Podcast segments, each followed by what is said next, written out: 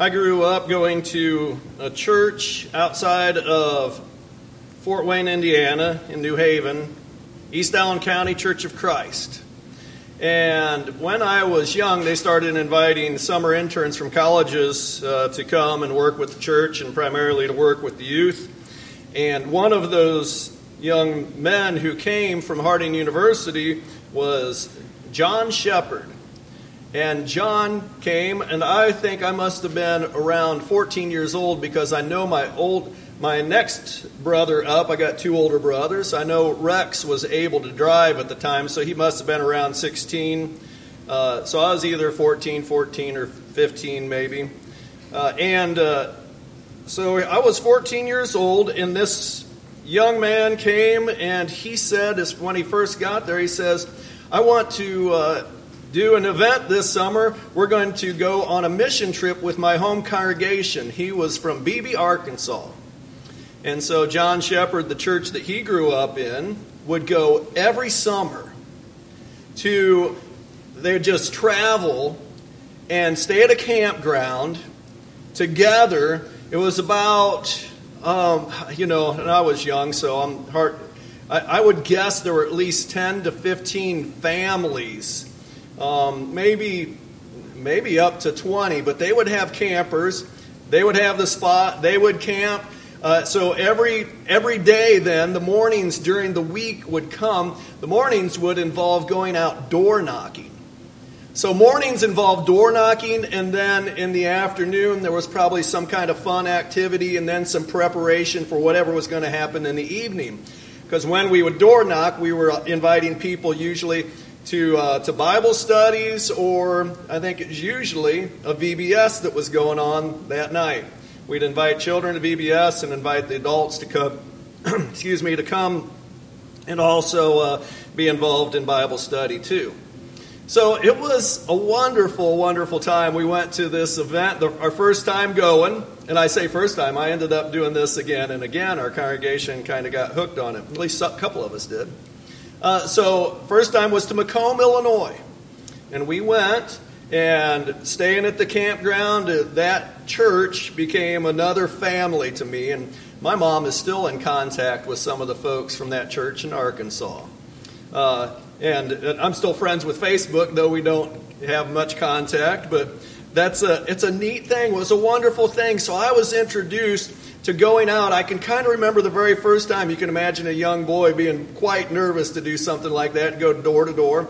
I remember being um, partnered up with an older gentleman, and I remember, I, I, believe by the end of that week, and perhaps by the end of the first day, I know that I was the one saying, "Hi, we're from we're, rep- we're I'm from Fort Wayne, Indiana, and he's from Arkansas, and we're here helping the church. We'd like to invite you to." Or we'd like to offer, here's something we'd like you to read. I don't remember what all it was, but I remember that I was able to do that. And I don't have anything in my mind that was a bad experience. Of course, that was a, maybe a kinder and gentler society back then, wasn't it? I don't know. But now we have the opportunity coming up in a couple of weeks to, on October the 8th, go from door to door, door knocking. Inviting people to, uh, we already have flyers printed up, just offers say, hey, we would like to pray for you and with you. Is there anything you'd like us to pray for? We'd like you to know where our church is at, and you're welcome to come anytime. And that can be the extent of it. That's it's a simple thing just to go and let people know that we care about them, that we are interested in them, and that we really want to pray with them if they need prayers and offer them an opportunity to learn more. So we have this opportunity to go and knock doors. I have I was blessed as a young person to be able to have the opportunity to do so. Um, I was blessed to have a mother then who participated in a Fishers of Men course. I think that was probably probably had occurred earlier, and uh, my mom went with another lady, and they would go to door to door and just offer Bible studies with people. So going door to door, it's not easy. Um, probably is not always fun, but there is great joy in it because we are doing what we're asked to do. We are asked to be the salt of the earth and the light of the world. And uh, as you notice on the, in the bulletin, at the very bottom of the inside left page, it says our vision is that we will be the salt of the earth and light of the world as Scripture calls us to be. So we open up the good book. We hear this call for us to go. There is a call for us to share the gospel, to share good news. And we desire, this is our vision, is that this is who we are going to be. This is who we are. So, on the outline, there are just a couple of points here. The first one I've given the most attention to.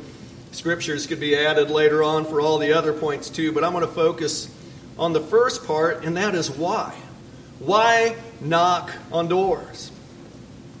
Why should we go to door? Why should we care about the lost? Why should we take this message? Why should we evangelize? So, first and foremost, uh, well, I'm not going to say foremost, all these are important and they're all equal. Number one, we must be fruitful and multiply. Now, this isn't something I'd always considered before, probably isn't one that you would hear uh, to be made a point in, in lessons if different preachers from place to place would be given this lesson.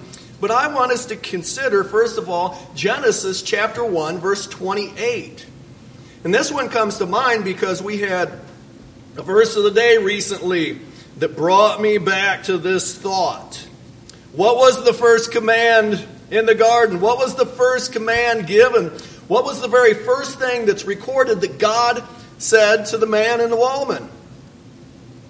Because in verse 26, let us make man in our image according to our likeness, and let them rule over the fish of the sea, and over the birds of the sky, and over the cattle, and over uh, and over all the earth and over every creeping thing that creeps on the hill, on the earth, excuse me. Verse 27 God created man in his own image. In the image of God created him, male and female, he created them. God blessed them and said to them, Be fruitful and multiply. You know, there's no introductions here. There's no, hi, my name is God, and you are Adam and Eve. It's be fruitful and multiply. Be fruitful and multiply. And I think the correct image that we usually have there is that, hey, man and woman, they're to, to be one and they're re- to reproduce and have children like them. They're to multiply and they're to fill up the whole earth. And the whole earth has been filled with people but the whole earth is not filled with the people of God. We need to carry out this thought of being fruitful and multiplying and multiplying in such a way that, that those who have lost the image of God, those who have wandered from God, those who have said no to how they were created to be, we need to invite them back to who they were created to be. We must be fruitful and multiply. One of the first pictures, the very first words of God to man be fruitful and multiply. Uh, jumping to chapter 9, verse number 1. Uh, Noah uh, steps out of the ark, and God blessed Noah and his sons and said to them, Be fruitful and multiply and fill the earth. Be fruitful and multiply. Leviticus, let's go to Leviticus chapter 26, verse number 9.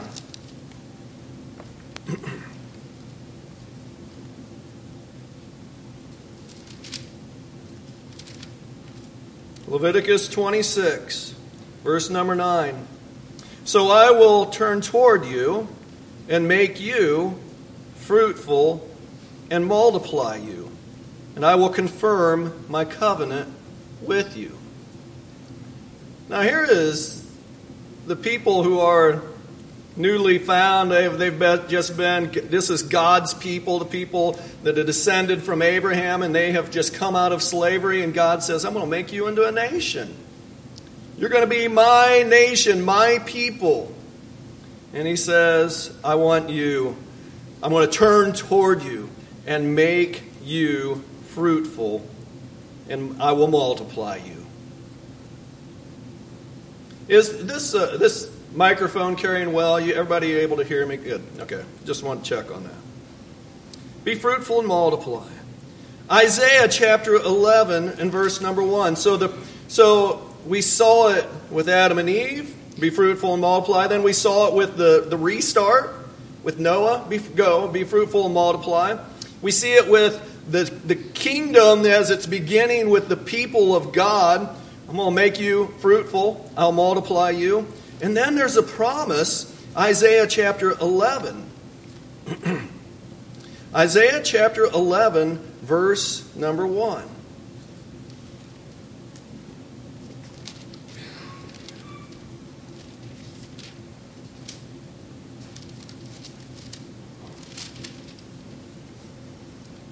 Then a shoot will spring from the stem of Jesse, and a branch from his roots will bear fruit.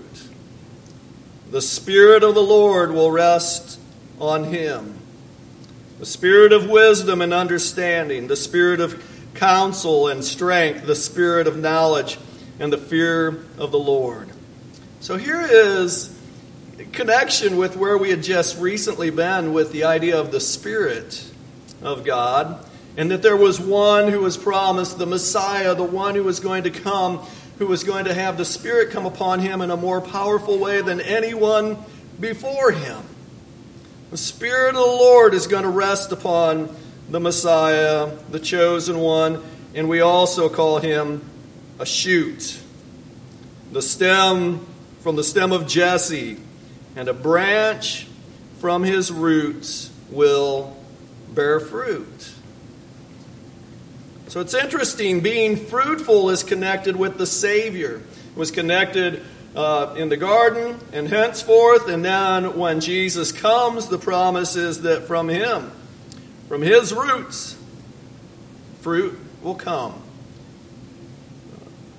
Be fruitful. Isaiah chapter 59. Uh, this verse is going to be important a little bit later on, too, in uh, the outline here. But in Isaiah chapter 59, verse 21, we're revisiting a, a verse we've looked at recently. Hope it has a lot of meaning to you. But notice, as far as the, the be fruitful and multiply, that idea of bearing children, having offspring, listen to this verse. As for me, this is my covenant with them, says the Lord. My spirit which is upon you. I think there a reference to the Messiah, that singular you. My spirit, Isaiah is all about the coming Messiah. As, so he said, this is God speaking to the Messiah. My spirit which is upon you, and my words which I have put in your mouth, shall not depart from your mouth, nor from the mouth of your offspring, nor from the mouth of your offspring's offspring, says the Lord, from now and forever. But wait, Jesus didn't have children, did he?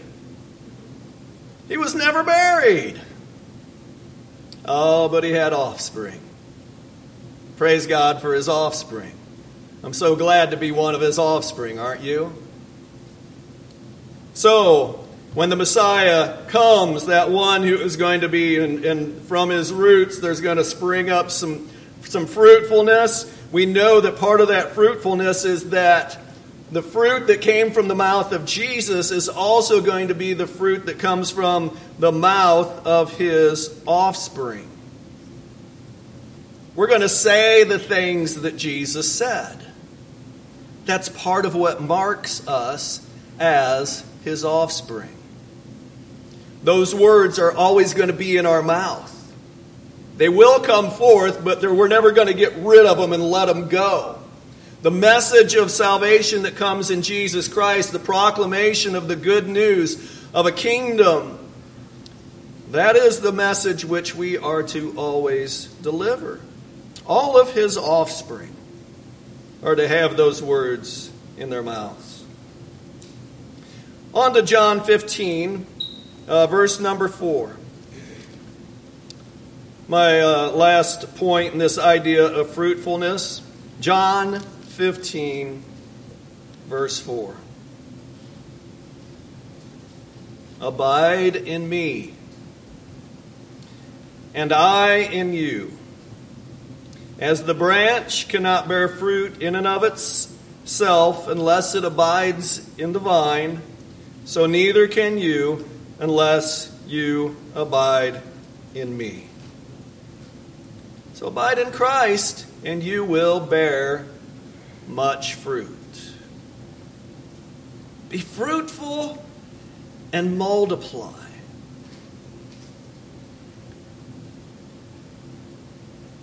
This life that we're in, if you go all the way back to this Adam and Eve in the garden, they weren't there just kind of hanging out. They were to be fruitful and multiply. They were, they were to be subduing the earth. They were ruling over things. They were active and doing. They were participants. They were working. Work is not an evil thing that we're like, oh, I hate work, you know? We should be fruitful for the kingdom of God, and that kingdom should be multiplying. We're not lazy stewards doing nothing, letting things fall apart and go to waste. Let us be fruitful and multiply. We have the opportunity each and every day to do it in some way, and we have the opportunity to do this together as we on October 8th gather together and say we're going to go do our very best to be active in doing.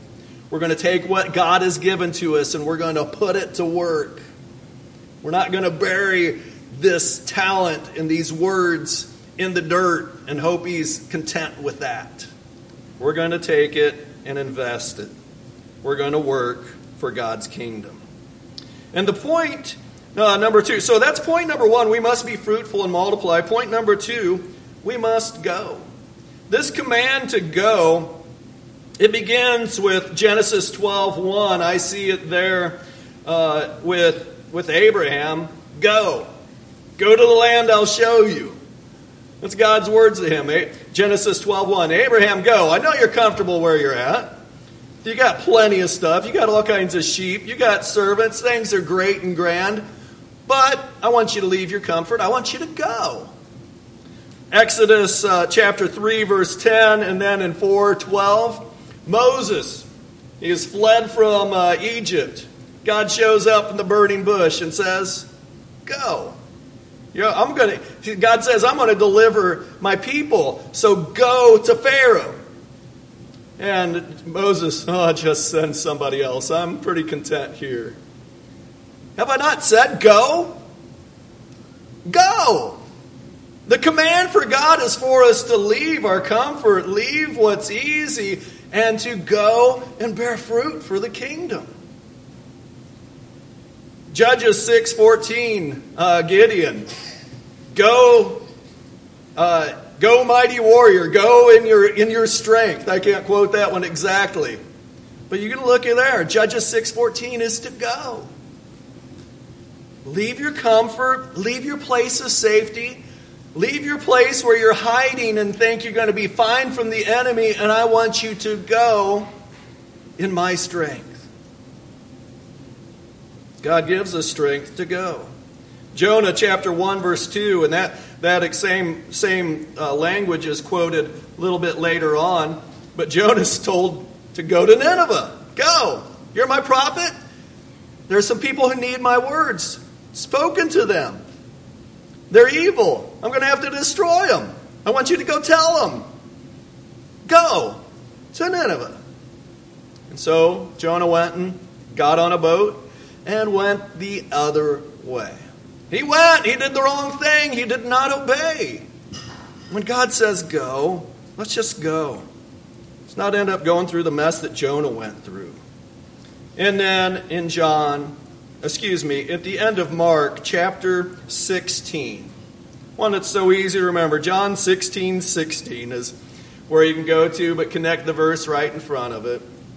In Mark chapter 16, verse 15, and he said to them, This is Jesus speaking to the eleven. It's a, it's a the, corresponding verse to the one that was read to us before, the, before our lesson, before the opening prayer. And he said to them, Go into all the world and preach the gospel to all creation. He who has been who has believed and has been baptized shall be saved, but he who has disbelieved shall be condemned. Go. Eleven disciples.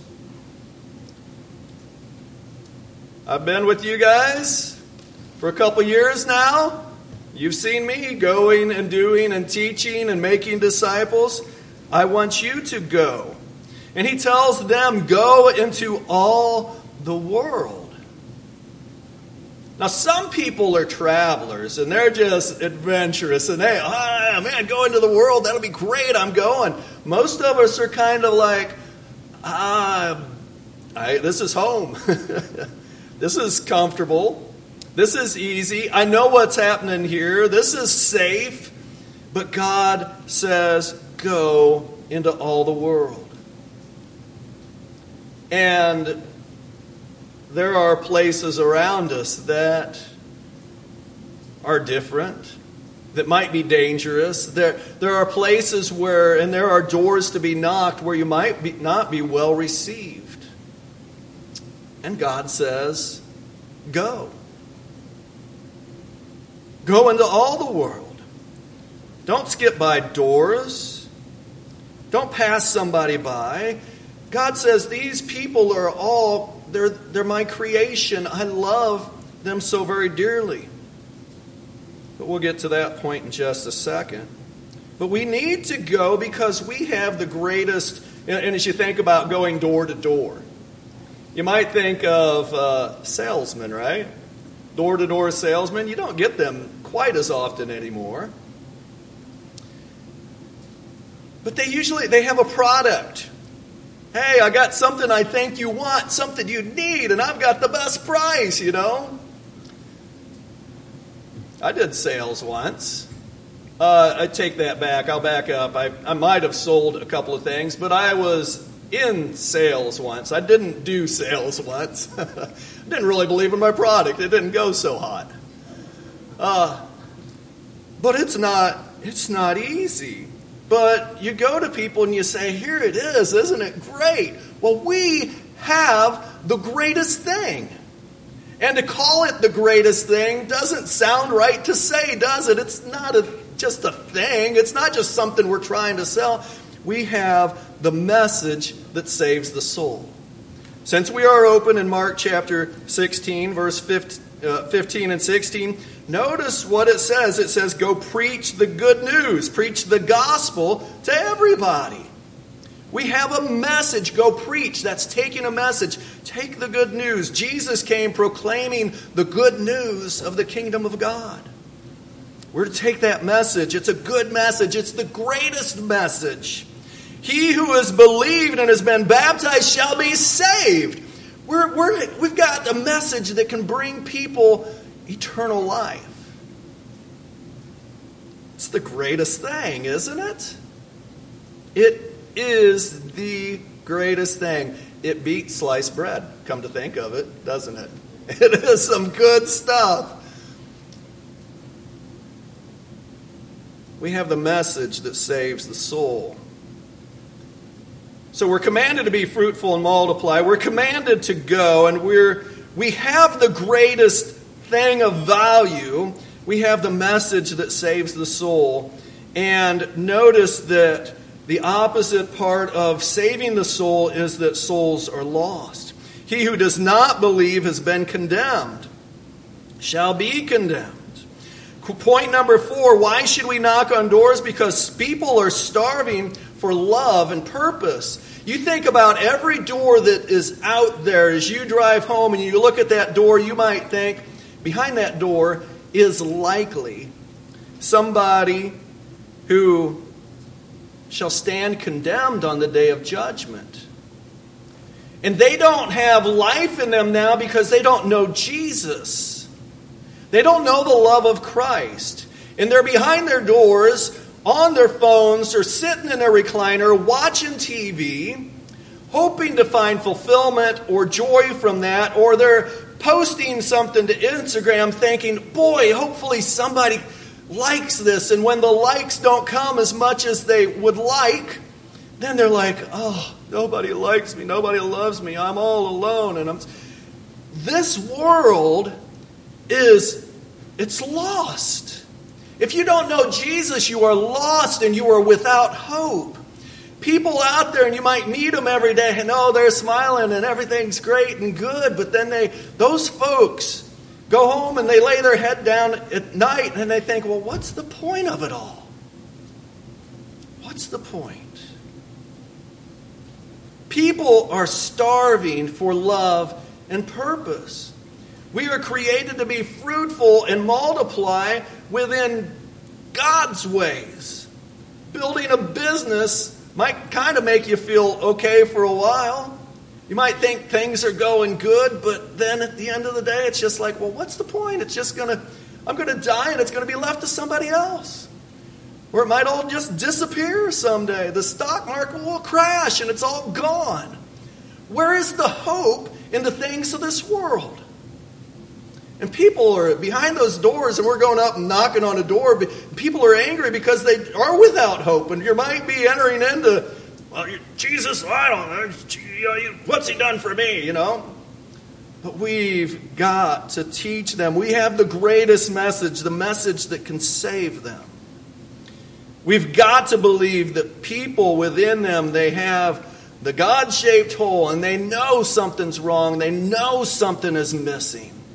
They know that they're searching after the wrong things, and every time they, they try and get those clicks and get people to like them, or they try and make a little more money, all that gets them nowhere.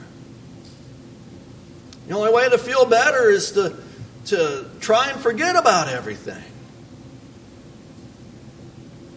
And that doesn't work either. Matthew chapter 7, verse 13 and 14. Notice the truth that Jesus says here. He says, Enter through the narrow gate, for wide is the gate and broad is the way that leads to destruction, and there are many who enter through it.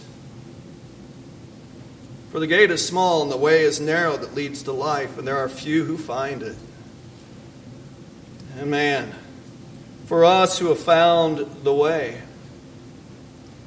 if we really have found the way, we should be saying, Hey, everybody, I found it. You're on the path to destruction. Come with me. I'm on the road that leads to life. It's real narrow. Search, find it. We've got to love people like that. God loves the lost, and so we should love the lost too. We do love the lost. And this is our final point for why we knock on doors is because we love all those people who might not even like us knocking on their doors. We love them. We love the people who cause us problems in traffic. We love those people who throw rocks at us in whatever way, shape, or form that it comes. We love them because God loves them. How much does God love them? He loves them enough that He sent His own Son to die for them. That's how much He loved us. That's how much He loves them. And so, hey, if God has loved me that much, then I've got to do my best to love people that much too. Do we love people that much? Do we love them enough to realize that we've got to be fruitful and multiply, and we want to, and that we must go, and God says, Go, we're going to go, and we know we have the greatest thing of value, that message that can save a soul. And we know that when people receive that message, that they're filled up with goodness, with the Holy Spirit when they're immersed into Christ. What a joy. Just think about saving somebody's eternal life. We don't save them, but we are the one who can introduce them to the one. What joy. Let's go and save the lost. There's a lot of things that will cause resistance, disbelief, and fear and anxiety, and Satan will throw obstacles in your way. Um, and we have our own obstacles that we need to overcome, whether it be laziness or distraction or a lack of priorities, priorities out of place, whatever it is. Maybe just say, hey, I'm not going to do this. Somebody else is going to have to do it. I'm not going to. Let's not let that resistance come to us going to a door or going to someone and sharing with them the message that we are called to share. There are some people who won't be able to go. And I ask you just to be, number one, prayerful. Prayerful for those who do go, and prayerful for the people behind the door that they would just heed that call of the Spirit, reaching out to them, calling them to repent, calling them to accept Christ. And I encourage you um, also to encourage those who do go, not only pray for them, but to encourage them and find a creative way. One suggestion was you can maybe write a card that people can say, go when we knock on a door, hey, I've got this, and also I've got one other. Somebody wrote a note to you, somebody from the congregation, personal note just to whoever door I got to. Maybe you can write notes to be shared. Maybe you can think of some other creative way to be involved. But participate. Let's make this a great day so that we can be the salt of the earth and the light of the world, as Scripture calls us to be. And if there are anybody who has not become a part of the body, and you are the one who needs to receive Christ, today is the day. Give your life to Him today. Won't you please respond as we stand together and sing?